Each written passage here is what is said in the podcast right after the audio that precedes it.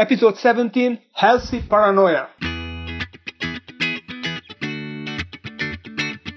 Welcome to the Succession Secrets podcast, where you can grow, groom, and graduate from your business in just seven minutes a day.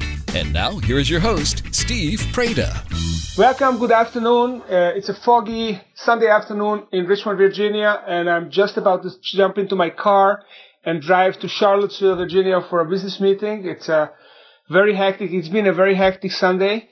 But anyway, I don't want to miss recording my episode for the day, especially because it was, it became especially relevant, this topic today. So it's about healthy paranoia that I want to talk to you about. And Andy Grove, who is actually a Hungarian-born C E O who, who ran Intel for fifteen years, very successfully. He, he created a, a mega Fortune one hundred company out of Intel. So Andy Grove wrote a book titled Only the Paranoid Survive, and it's about, uh, this book is about the inflection point, the strategic, regulatory, and uh, competitive inflection points that can kill a company, and that almost killed Intel, and how he navigated that. But I take this paranoid idea further than that. I think for any entrepreneur, it's a very useful skill to have a, a degree of paranoia, what I call a healthy degree of paranoia or healthy paranoia, with which to operate. And let me explain this. I mean, let me explain this with uh, with uh, with a, a personal story. Several years ago, uh, I think it was early two thousand eight, uh, I was working with my colleagues. I was still running the investment banking firm that I founded and owned. And we were working on a big uh, buyout, uh, leveraged buyout uh, deal. And uh, it was a bit of a financial and a piece of financial engineering, and it wasn't straightforward from the tra- tax perspective. It wasn't straightforward from the accounting perspective. And we were helping a client out in the uh, countryside of Hungary, and they trusted us with this transaction. This was a, a novel thing. No one had done it before. It was a, a leveraged recapitalization of a Hungarian company, construction company. And we were making good progress with the deal. We lined up the banks uh, who were willing to finance it. The client was excited to take a big chunk of money off the table without having to sell the company. And everything was moving sif- swiftly until the accountants were brought on board by this client who was uh, in the countryside. It was a very successful company, but from a small town. And the accountants there had not seen civil structures. And they were very uncomfortable with it, and they tried to talk the client out of it. And most of it was not apparent. I felt that the accountants were asking questions. They were a little bit standoffish, but it wasn't obvious that there was something wrong with this. Now, what happened was uh, there was a, a, a meeting that I could not attend. Unfortunately, I had a conflict, and I, I really couldn't get out of it, and I just couldn't go there. Uh, I was relatively relaxed because a friendly attorney was there, who was very smart, and he always helped us uh, move things further. He was there, and I sent one of my colleagues, one of my close associates, to the meeting. Now, when they came back, I spoke with my associate, and I asked him how things went. He said, everything is, is going fine, everything was fine, we are moving ahead, no worries. And we left it at that. Uh, and after a couple of days, I suddenly uh, started developing this, this sinking feeling in my stomach that, that something is not right with this deal. I was, I was expecting to talk to this, this client. They never called me, although they didn't promise that they would call me, but somehow I just had this, uh, that this feeling. So I, I gave, uh, I put in a couple of calls. I called the attorney, and my uh, suspicions and my feelings were amplified during that call. And then I called the, the tax accountant. And essentially, I figured out that something is really going wrong. So I uh, called the client, I went to see them, and it turned out that indeed, uh, essentially the accountants um, and and the tax advisors down in this in this small uh, city, small town, they were really uh, against the deal, and they were trying to undermine the deal.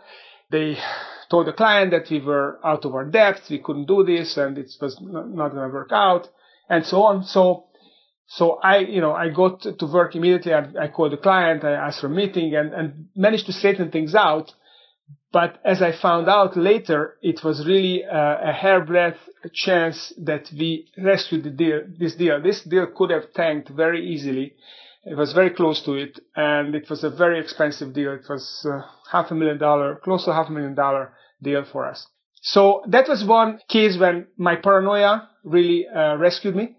And there were many other cases when I woke up in three o'clock in the morning and I suddenly thought about a client that I have not talked to for several year, weeks.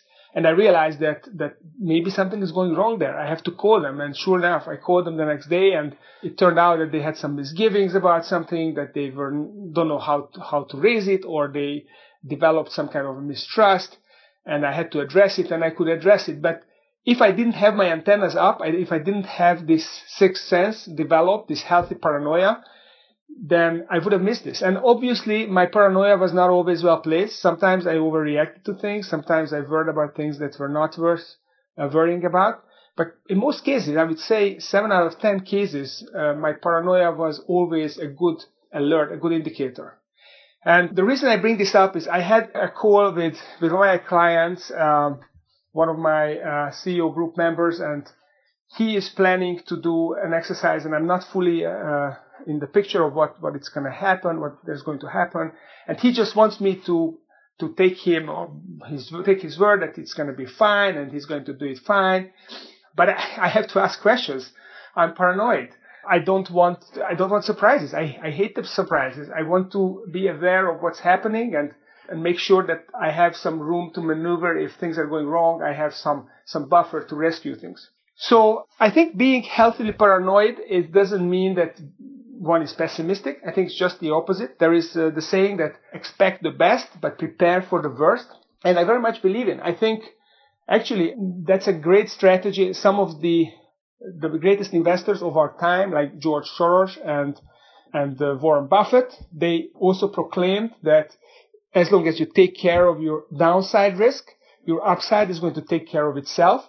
So I do believe that it's very important for a leader, for an entrepreneur, to always be a little bit paranoid about the risks facing his business or her business, because that's going to uh, save uh, save them. That's going to save us, that we are super sensitive to risk, because uh, if we are, then we're not going to go out of business, we're not going to lose too much money, and as long as we are not losing money, soon enough, uh, trial and error, we are going to end up making some money.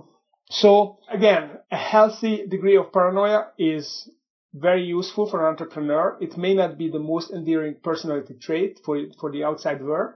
It's not going to make you popular. If you're paranoid, people will think that you're overreacting to things, you're, you're over, you know, concerned about things, you're anal-retentive about things. But, but trust me, it has served me well, and it's going to serve me well. So my question for you uh, today is, uh, how do you protect your downside? So what do you do to make sure that no major loss befalls you, no major risk, you don't get exposed to a risk that you cannot control? What do you do? What is your uh, modus operandi on this? How do you handle these situations? How do you prepare for it? How do you monitor it? Uh, give me some comments, and I'll respond to all the comments, and uh, look forward to hearing from you. And I also look forward to talking to you tomorrow. Thank you for listening to the Succession Secrets Podcast. Make sure you check out succession secrets dot com for archive podcasts and transcripts, and Entrep Coaches dot com. That's E N T R E P coaches dot com to download your free copy of the Your Terms newsletter.